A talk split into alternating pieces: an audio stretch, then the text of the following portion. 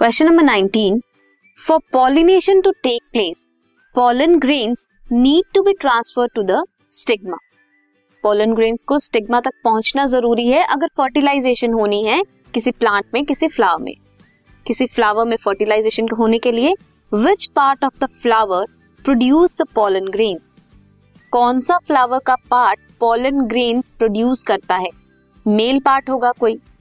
Give the property of stigma due to which it receives the pollen grain क्या property है stigma की, जो pollen grains को receive कर सकता है? Pollen grains transfer to the stigma of the same flower name it कौन सी पॉलिनेशन है ये?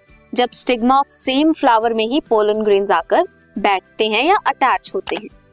Second part is draw a label diagram of a flower सबसे पहले which part of flower produces the pollen grains pollen grains कौन सा part produce करता है? Anther that is the male part of the flower produce करता है pollen grain stigma क्या provide करती है?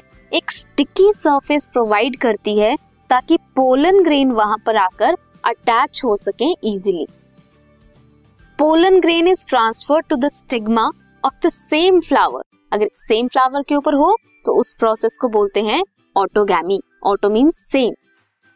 Next है स्ट्रक्चर ऑफ़ फ्लावर फ्लावर के स्ट्रक्चर में हम क्या देखेंगे? जो ग्रीन पार्ट है फ्लावर का, जो पेट लीव्स की तरह दिखता है दैट इज़ सेपल और जो कलरफुल पार्ट है फ्लावर का, जो पेटल्स हैं कलरफुल पार्ट हैं, जो अट्रैक्ट करती हैं किसी भी वेक्टर्स को।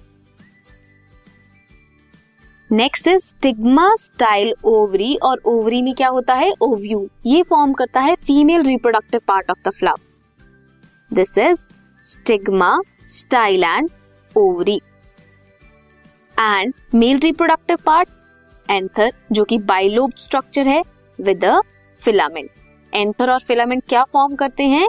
Male reproductive part of a flower so ये है कंप्लीट फ्लावर की diagram this was question number 19 this podcast is brought you by Hubhopper Shiksha Abhiyan अगर आपको ये पॉडकास्ट पसंद आया तो प्लीज़ लाइक शेयर और सब्सक्राइब करें और वीडियो क्लासेस के लिए शिक्षा अभियान के यूट्यूब चैनल पर जाएँ।